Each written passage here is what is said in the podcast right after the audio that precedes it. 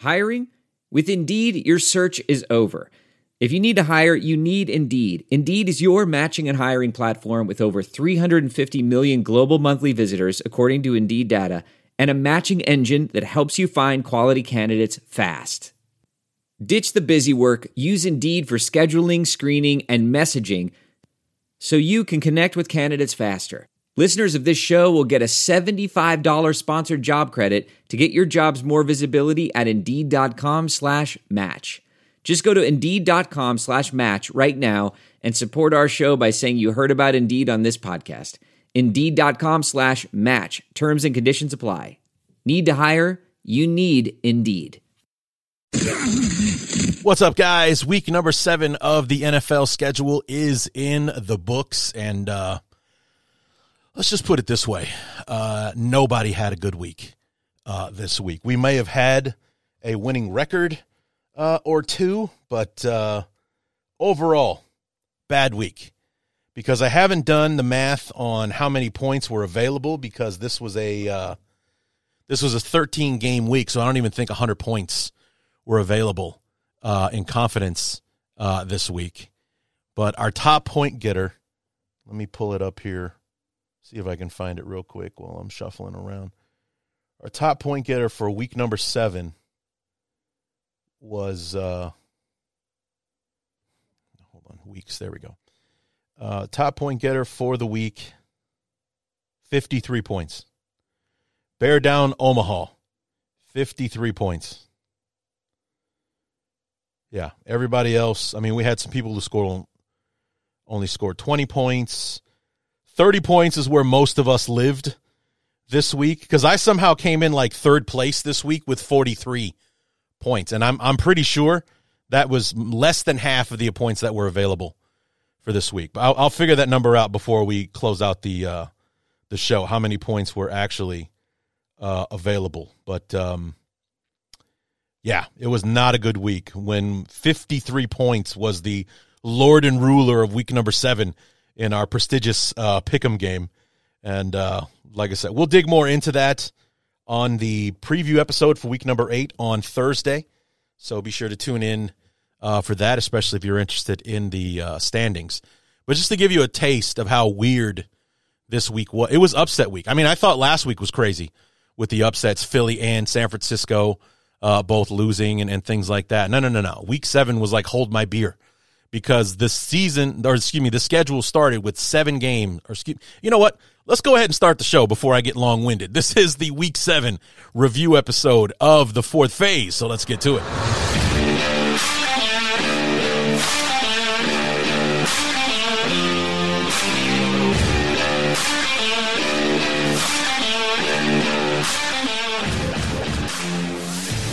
Welcome to the fourth phase, presented by Bears Talk Underground and Sports Drink Media. And now, your host, Larry D. So, anyway, where was I? The NFL schedule. Just to show you how bizarro land it was uh, this weekend. Going into this week, there were five one win teams in the NFL. Four of those five teams won a game this weekend.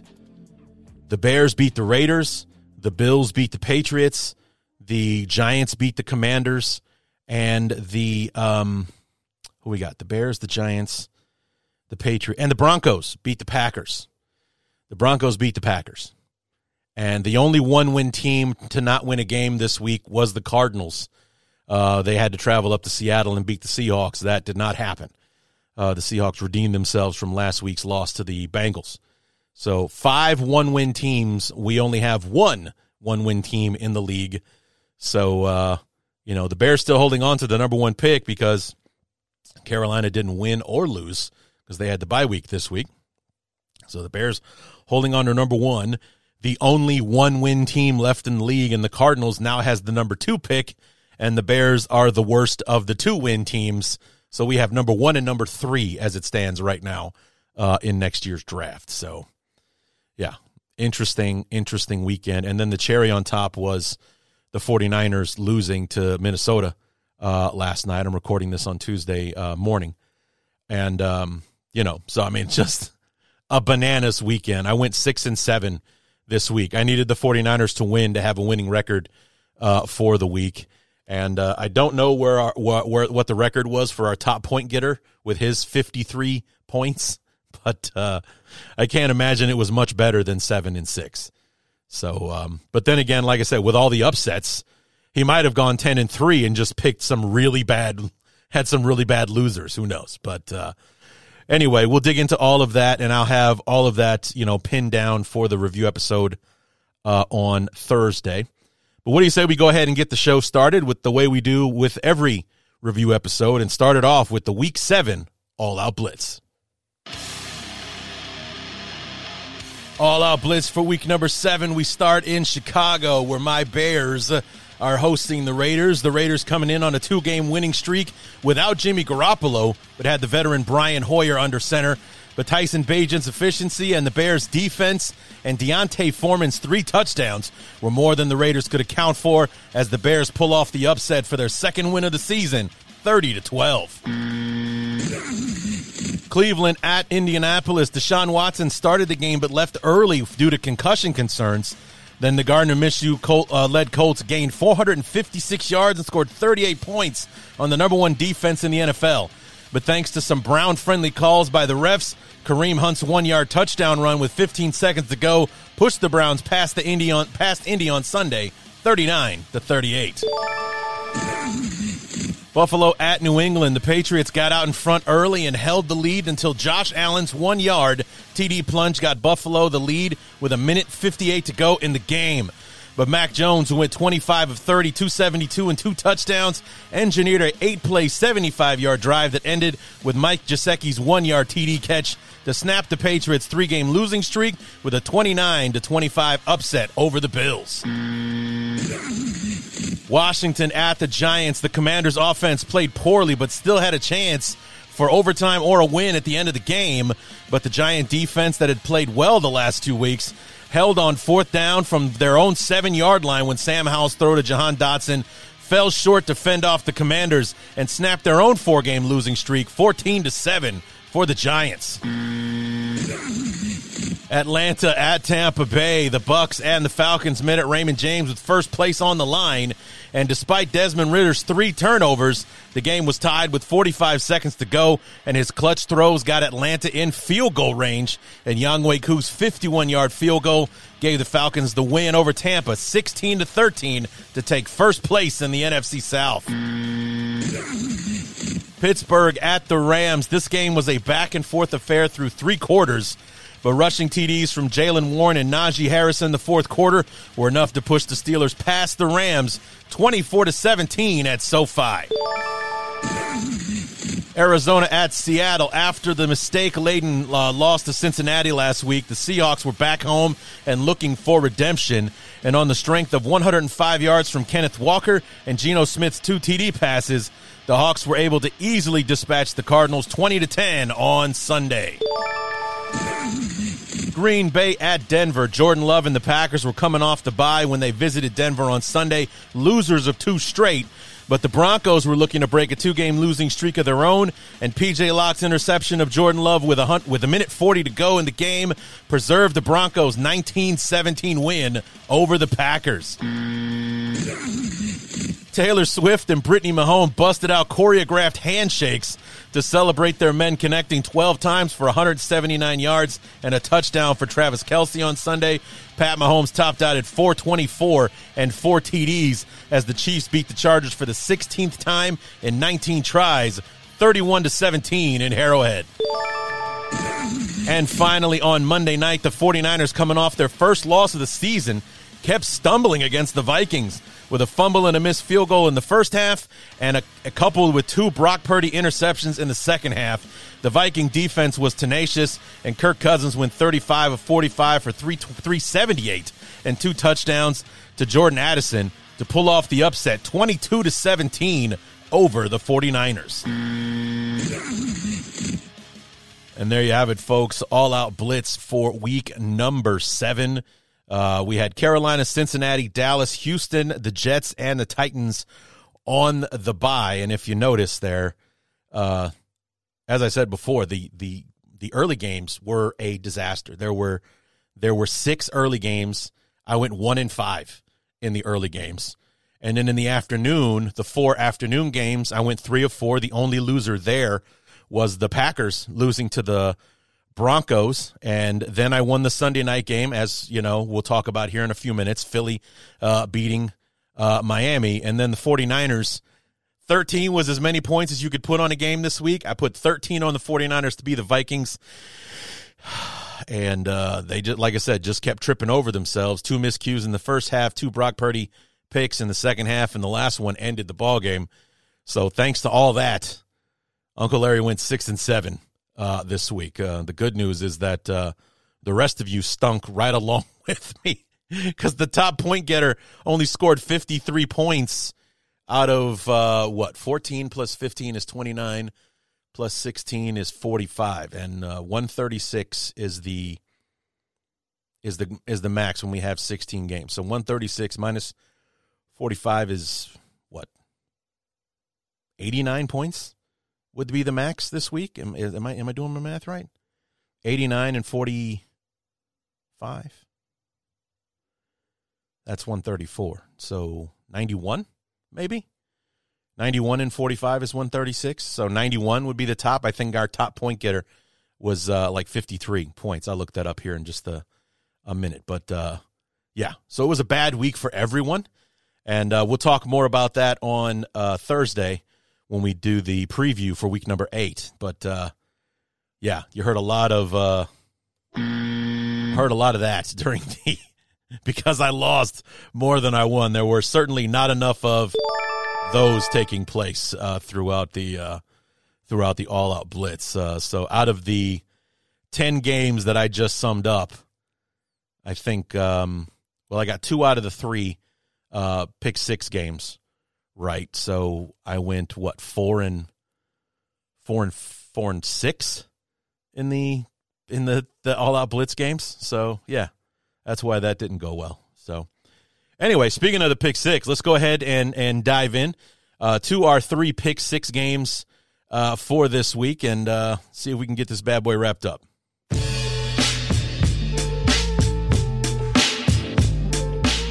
Pick six for week number seven. We start in Jackson. Well, we start in New Orleans with Jacksonville and the uh, Saints uh, Thursday night uh, affair between uh, two teams, one in first place, one on the cusp of first place. The uh, the Saints being three and three coming into the uh, ball game, and you know looking to to get a home win. I think they've actually struggled at home this year, if I'm not mistaken. Let's take a quick look at that. Let's see. The Saints are one. Yeah, they've uh, they've only played. This was only their third home game. They're one and two at home. They beat the Titans week one, 16 to 15, so they barely pulled that off. But then they were on the road for two weeks, home for the Buccaneers, and they got they got just pasted uh, by the Bucs, twenty six to nine in their own building. And then this past Thursday, welcoming the Jaguars, their only third home game of the season uh, thus far, because they were home game, back to back road games, home game, back to back road games, and then the home game for the uh, Jaguars. Uh, on Thursday, and uh, you know it didn't start off well because the Jags took the opening drive uh, in for a touchdown, very efficient looking drive. Trevor Lawrence and company moving it right down the field and uh, hand it off to a Travis Etienne from two yards out for to cap off a ten play, seventy five yard drive to get the Jags uh, on the board. And the big problem is is is, all, is not really necessarily because Derek Carr's stats are pretty good uh, this season. You know his passing yards and uh, and things like that. The problem is they're not finishing when they get into the uh, red zone because they the ensuing drive they went right back down the field, or actually it was later on in the first quarter. But uh, after the after the Jags muffed a punt, they've got the ball deep in Jaguar territory, and on the drive they got six plays and twelve yards and had to settle for a field goal. You know, and and it, it was basically in the first quarter or in the first half, uh, the Jags scored touchdowns and the Saints kicked field goals. When the Saints were in scoring range, they had to settle for field goals because they couldn't close and get it in the end zone. The Jaguars had three scoring drives, and the third one was a field goal just before halftime. So they had a 17 to 6 lead uh, going into the half. And then starting off the uh, second half, the Saints put another field goal drive together. So again, settling for three.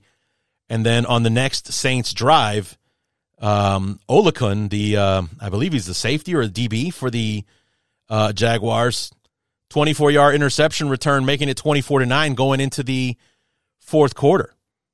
So, I mean, it was, and it was a crazy fourth quarter. That's where all the, that's where all the fun had, you know, because going into the fourth quarter, we had 24 for the, for the Jags, nine for the Saints, and then they scored 22 points between them alone uh, in the fourth quarter. You know, um, the first drive, the, first TD drive for the Saints ate up six, the last 645 of the third quarter, and they almost walked away with nothing because uh, they got the ball all the way down to the uh, one yard line. Uh, and there they are inside the first minute of the fourth quarter. Uh, it took them four shots from the one to finally get in the end zone when Taysom Hill uh, ran it in, but they got stuffed three plays from the one uh, and almost walked away with nothing. Had to go get those points. Dennis Allen, the head coach of the Saints, no choice. You got to go for it. Here, you got to go get those points. And uh, they finally got in Taysom Hill and uh, made it 24 to to 16. Uh, then the uh, they had the successful. Uh, then they went for it. Um, no, no, no. They forced a turnover on downs. I'm, I'm my notes are all over the place. uh, yeah, the Saints uh, defense forced a turnover on downs at midfield with seven and a half minutes to go in the fourth quarter, and the Saints took three plays and 53 yards to tie it up after a a TD pass from uh, Derek Carr to Michael Thomas, and a successful conversion by Alvin Kamara. So just like that, it went from 24 to 9 to all tied up uh, at 24. You know, then the teams traded punts. Uh, then with about 3.30 to go uh, in the game, Trevor Lawrence hit Christian uh, Kirk on a crossing route uh, across the middle of the field, and Kirk took care of the rest ran the ball up the sideline and into the uh, end zone from 44 yards out to take the lead 31 to 24. The Saints drove the ball right back down the field, like all the way uh, down to the six yard line, and were unsuccessful in four attempts from the six, including a bad drop by Foster Moreau uh, on third down. I mean, uh, Pete Carmichael, I believe, is the offensive coordinator for the Saints. He drew that one up perfect. He had Michael Thomas and Moreau on that left side, or maybe it was Olave. Either way, the two DBs on that side both bit on Thomas going for that that front pylon in the end zone, leaving Foster Moreau on the post route in the corner. He was wide open. All he had to do was catch the ball. Ball hit him right in the hands. He should have caught it. Didn't come down with it. And uh, the uh, the go and get it ball on fourth down to, uh, I believe, Chris Olave uh, was almost picked off, actually, but uh, fell harmlessly to the ground, incomplete, preserving the win for the Jags despite blowing a 15 point lead uh, in the fourth quarter. So, you know, lots of excitement inside the last, you know, seven, eight minutes uh, of the game. What was shaping up to be a blowout going 24 to 9 into the fourth quarter turned out to be a nail biter. there in the final minutes, and the Jags improved to five and two. They are clearly ahead uh, in the AFC South uh, right now. The Saints fall to three and four, and uh, you know they are they are uh, securely in third place uh, at the moment with the uh, the Falcons beating the Buccaneers as we talked about in the All Out Blitz. So the Falcons at four and three are in first place. The Bucs are in three and three in second place, and you have the Saints at three and four in third place, and obviously Carolina is zero and five or 0 and 6 uh, right now. So they are more than securely in last place uh, in that division uh, right now. So, you know, it, it really does. I mean, it's another thing that, that makes me not so afraid to go into New Orleans uh, week number nine. So, two weeks from now, uh, when the Bears uh, play the Saints, because they have this trouble especially with the way the Bears have played on defense the last three weeks. It's like it's really seeming to come together for the Bears on defense that they've been so stingy 20 points against the Commanders, and then the defense allowed 12 points apiece these last two weeks. And as a matter of fact, um, yeah, only 12 points uh, to the Vikings. And then I'm there was a garbage touchdown at the end where they're basically just kind of trying to run out the clock kind of thing. So I'm, i would say the Bears only gave up six points, two lousy field goals uh, to the Raiders uh, in that uh, in the game this past Sunday. So it seems like the defense has just been improving these last three weeks, and it feels like they could take opportunities or take advantage of an opportunity to play a, an offense like the Saints that is extremely talented. Mike uh, Michael Thomas, Chris Olave, Foster Moreau, uh, Alvin Kamara, and maybe Jamaal Williams would be healthy uh, by then as well. I mean, that's a formidable lineup.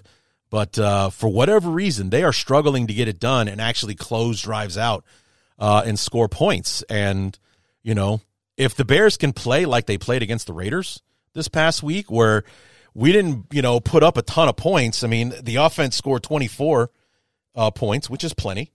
And then we added a pick six thanks to Jaylon Johnson uh, to give us our 30 points uh, and everything. But if you can do that and be as efficient and stingy, and, and the other thing about those drives is that they were long drives 50 plays, 88 yards, 12 plays, 70 yards, and so on, taking six, seven, eight minutes off the clock uh, each time, giving the Saints fewer time and fewer opportunities.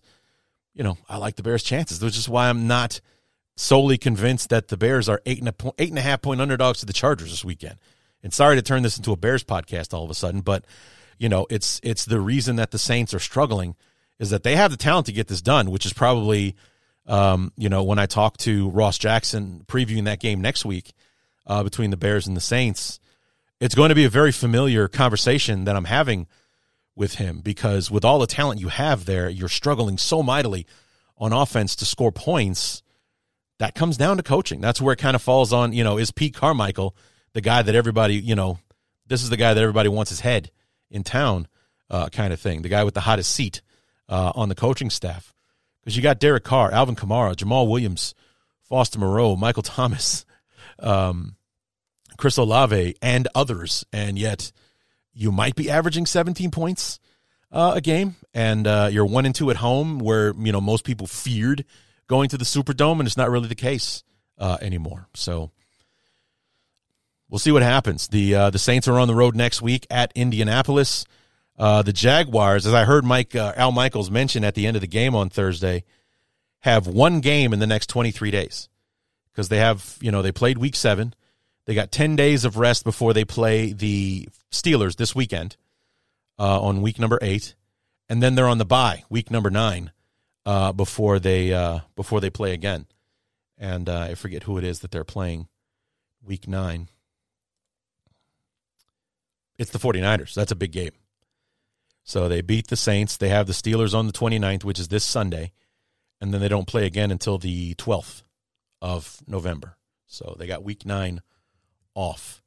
So they got one game against the Steelers after 10 days of rest. And then they have a little less than two weeks to get ready for uh, for the 49ers, who uh, I don't know if the league has figured the 49ers out or how to slow them down, but they've struggled uh, the last two weeks, and uh, the Jaguars are pretty stingy on defense, or at least they can be. So we'll see how that one goes. Very interesting. But I picked the Jaguars, and uh, lo and behold, I got that one right. Detroit at Baltimore. Well, I just already can tell you that one did not go my way, and and and that was uh, painfully that one did not go my way. I mean, this game was nowhere near uh, the showdown that many were expecting uh, to see. You know, Baltimore had a 28 to nothing lead in this game before the Lions got their first first down. So I, th- I think it was somewhere like six, seven minutes to go in the second quarter before the Lions finally got a uh, first down uh, in this game. So it was a disaster. So as as I look at the at the drives, it is Baltimore Ravens, touchdown. Three and out for the Lions. Baltimore Ravens, 11 plays, 66 yards, touchdown. three plays, six yards, punt for the Lions. Baltimore Ravens, eight plays, 92 yards, touchdown. Detroit, three plays, seven yards, punt. Baltimore Ravens, six plays, 80 yards, touchdown. It's just 28 to nothing. This thing, yeah, I mean, it, it looked like the, the Lions of old, uh, if you will, because, you know, the Ravens, who are a stout team that I can't seem to quite figure out. I mean, I know I'd like to talk about the Titans and how they're the, uh, the, schizoph- the schizophrenic franchise. Uh, I guess maybe they're more the schizophrenic franchise of bad teams, whereas the uh, the Ravens would probably be the schizophrenic uh, team of uh, a franchise of good teams because they're five and two after beating the Lions on Sunday. But they have these two losses: one to the Colts, just because they couldn't get anything on, going on offense. They struggled mightily to get anything done, and then this thing where they kept toying with the Steelers and wouldn't put them away a couple of weeks ago ended up blowing that game. And in their other games, well, they they smoked the uh, Browns in Cleveland, twenty eight to three. Like, okay, but you lose an overtime, you know, a defensive struggle to the Colts. Is like, and and then, you know, you you can't get anything going, but you've got the Steelers by the short and curlies going all the way in to the fourth quarter. But you you turn your head for a second, and and Kenny Pickett hits George Pickens for a forty yard touchdown. You lose the game, a game you had in control right up until that very moment, and they ended up blowing that one uh, uh, to the Ravens. And and it just seems like the Ravens are textbook playing up or down to their competition this year. Well, they had uh, one of the best teams in the NFC coming to town this past Sunday, so they showed up and uh, and let them have it. And uh, twenty eight to nothing before the Lions got their first first down. Uh, you know, it, they looked like they were toying with them at times. I mean, on their second touchdown drive, uh, Lamar Jackson's TD pass to Nelson Agholor. he looked like he had about, I don't know, 15, 20 seconds to throw the ball. And, you know, he had an eternity back there. And, and it was a combination of great blocking from the offensive line and what looked like fear of Lamar Jackson's legs because it looked like he literally had – three guys spying him at the line of scrimmage, waiting to see what he was going to do. Rather than uh, charge in and possibly miss him, they were sitting there waiting for him to do something, and instead he found Nelson Agholor wide open in the back of the end zone uh, on a crossing route to make it 14 to nothing. But that kind of summed up how that game went. Was you know based on the highlights that I saw on the uh, the uh, the the condensed uh, highlights on on YouTube uh, and everything. You know, everything Baltimore tried in the first half worked like gangbusters. I think the the the, the Lions did get a fumble recovery late in the first half, but uh, it was 35 to nothing before the fi- the Lions finally got on the board uh, on one of the first plays uh, of the fourth quarter. Uh, the, Ravens added a field goal after that to give us our final score of 38 uh, to 6, but uh, you know, I really had high hopes uh, for like, I don't think the Lions are done by any stretch of the imagination. They just had a really bad afternoon uh, against the against the Ravens, and even good teams are allowed bad games. I mean, hell, we've seen the 49ers do it back to back weeks now. But um, you know, I don't think the Lions are done by any stretch uh, of the imagination here. Uh, next week they have the Raiders on uh, looks like Monday Night Football. So they they got a little they got another extra they got an extra day of rest uh, to get ready. Uh, they're playing against the team that just got got run through by the Bears uh, this past Sunday, so their ego is is, is a bit damaged. And uh, the Lions are that wounded animal that uh, that needs a win on national TV. So I wouldn't want to be the Raiders uh, next week. That's for sure. Because the last time the Lions lost to the Seahawks in week number two, uh, they put their foot on it, in it, and through it against the Falcons the following uh, week. So, uh, yeah, I, I, I wouldn't envy the uh, the Raiders uh, coming up this week. The Ravens, on the other hand, um, they are on the road at Arizona, taking on the Cardinals, looking to go six and two and stay on top the AFC North division. But I picked the uh, the Lions in this one, and I could not be more wrong about it. And finally, in our pick six, Miami at Philadelphia on Sunday Night Football.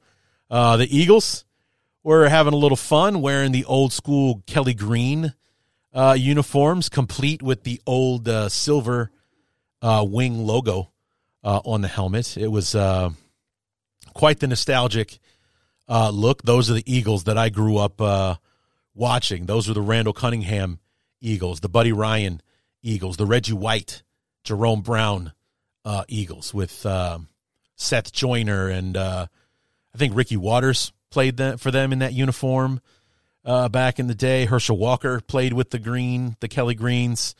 So yeah, I mean, of course, and then like in my early days, the Ron Jaworskis, the Mike Quicks, you know, and things like that. Uh, with uh, oh, good old Dick Vermeil uh, the head coach, when the Eagles went to their first Super Bowl, uh, Super Bowl 15, to the Oakland Raiders and lost to Jim Plunkett and company in uh, New Orleans in the Superdome, of all places. So, amateur NFL historian right here, kids. You're welcome.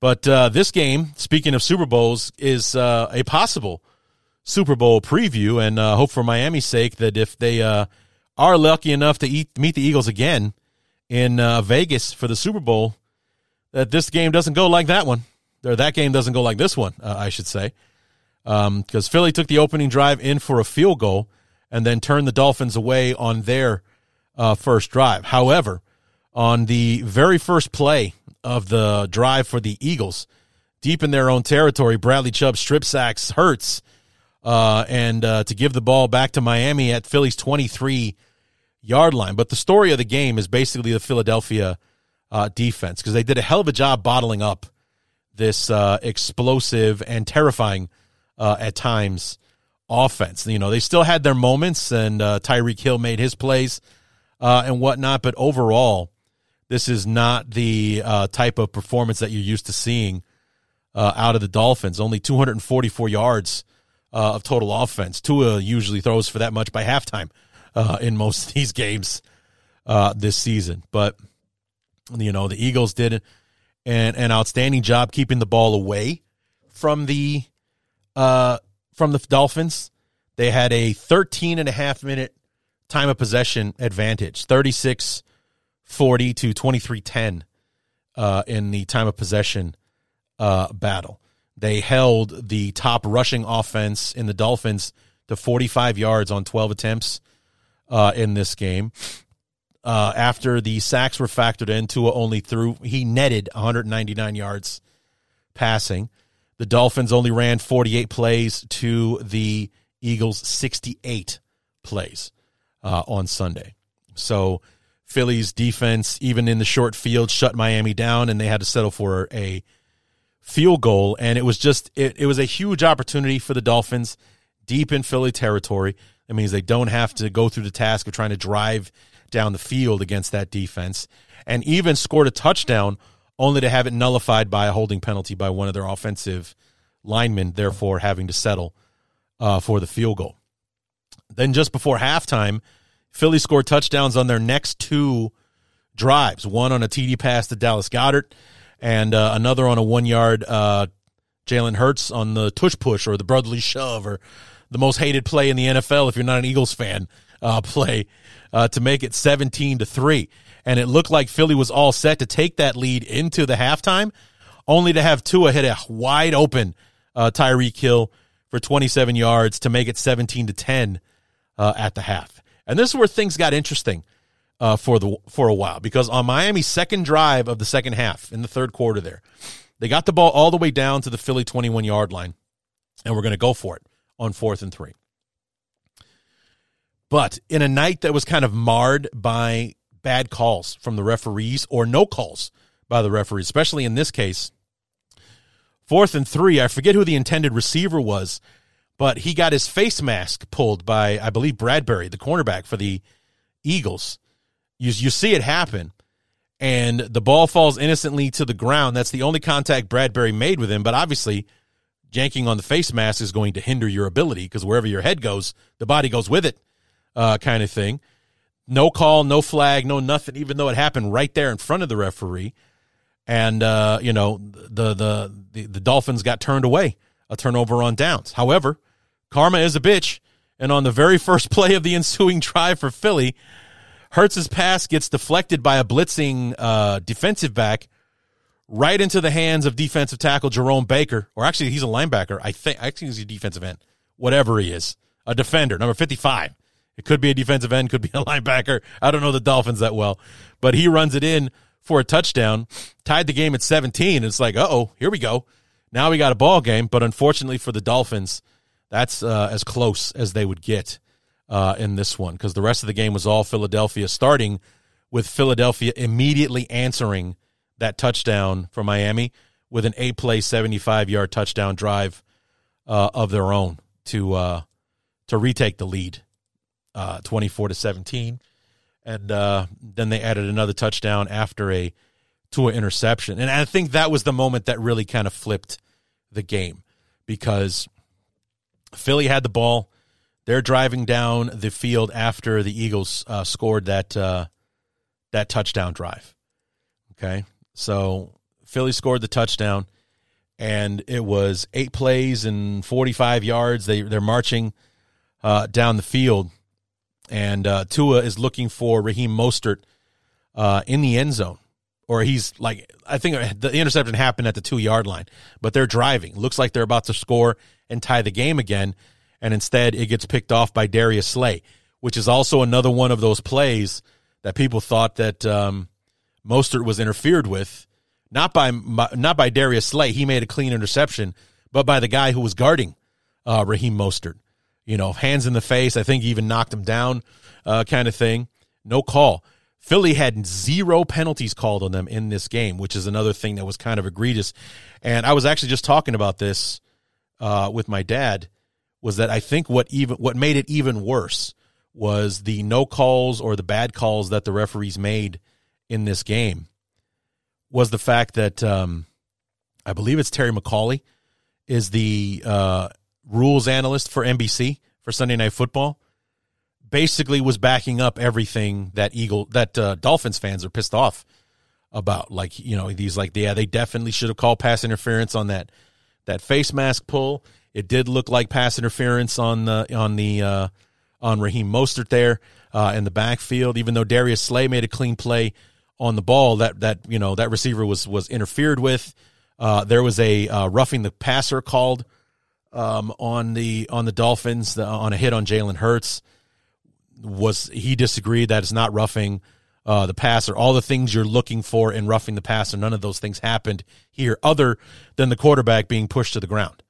And it wasn't even done in a way where he got hit in the head or anything like that. Defender got there just as the ball was released, pushed him down to the ground. That was it, and they flagged him for it. Extended the drive or gave him 15 yards they didn't earn, so on uh, and so forth. And I think that's really what's kind of pounding it home is that whenever the referees made a call or when they missed a call, the rules analyst for NBC, uh, Collinsworth and, and were, were always checking in uh, with him. And just about every time the referees made a call or, or, or missed a call, McAulay was backing it up by saying, "Yeah, that's definitely a that's definitely a bad call," or "No, that's not uh, that's not roughing the passer." Yes, that was definitely pass interference uh, and so on, which is kind of what uh, you know when you've got a former referee turning on his own, if you will, uh, that's going to add fuel uh, to the fire. But that was kind of like the moment where it turned because it looked like okay, Dolphins are going to score, we're going to tie the game up again. Instead, they come up with the uh, interception, and then Philly goes 13 plays, 83 yards in six and a half minutes, uh, and puts it in one more time with a Where's the touchdown? There it is. With a uh, Gainwell touchdown run. So, extra point made it 31 to 17, and that is how the game uh, would end. Kenneth Gainwell. I knew his first name was Kenneth. It just said K Gainwell. but 31 uh, to 17, the final score uh, of that one. I did get the pick right. I only put one point on the Eagles because I, I, you know, had a feeling it was going to be a you know, kind of a shootout. And I was almost right there. Like if Philly, if uh, Miami scores there on that interception drive, uh, it definitely could have been uh, going the other way. But uh, it was it was all Philly in the second half for the most part, and uh, it's an interesting, interesting outcome for the uh, for the Eagles. They're six and one now. The number one seed in the NFC, thanks to the 49ers losing uh, last night. Jalen Hurts was 23 of 31 for 279 and two touchdowns uh, for the uh, Eagles. D'Andre Swift added 62 yards on the ground. Hurts and Gainwell with the rushing touchdowns. A.J. Brown made an amazing catch on that last touchdown drive. Uh, 10 catches, 137 yards and a touchdown. Dallas Goedert, five catches, 77 yards and a touchdown uh, in that one as well. First game for Julio Jones in an Eagle uniform. Uh, on the other hand, like I said, Raheem Mostert only ran for 45 yards in this game on on nine carries, so five yards a carry, not bad at all. But uh, they're still missing uh, Achane, the the running back who was just tearing things apart before he had to go out with that uh, knee injury. He's on IR. I think he's going to be gone for another couple weeks uh, at least. But uh, you know, Tua wasn't terrible, 23 of 32, but only 216 and a touchdown, and that interception there at the start of the fourth quarter, that one was a killer. Tyreek Hill had 11, care, 11 catches, 88 yards, and a touchdown.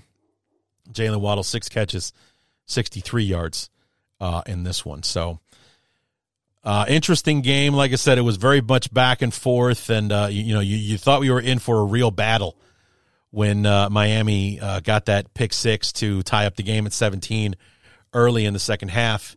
But Philly came marching right back down there, scored on that one.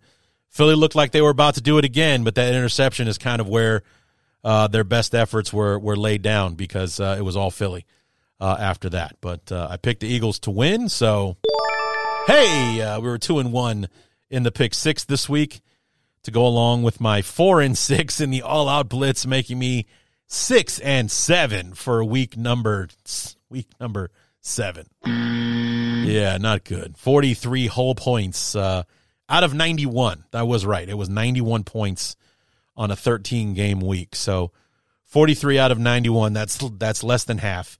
And our champion for the week that scored 53 points, just a little bit more uh, than half. But uh, we'll we'll talk more deeply about that on Thursday when we do our preview for week number eight. So come on back uh, for that.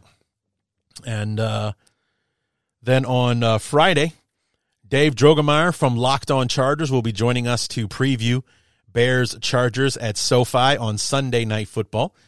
Uh, that game was not flexed out of the Sunday night spot, so it's either it was either going to be Justin Fields and, and Justin Herbert, or Justin or excuse me Justin Herbert versus the uh, the Division two undrafted rookie quarterback Tyson Bagent. I don't know which one is the better, you know, as far as like the uh, you know the uh, the story is concerned or or what have you. But uh, you know it's certainly uh, quite interesting that that Bagent's probably going to be the starter.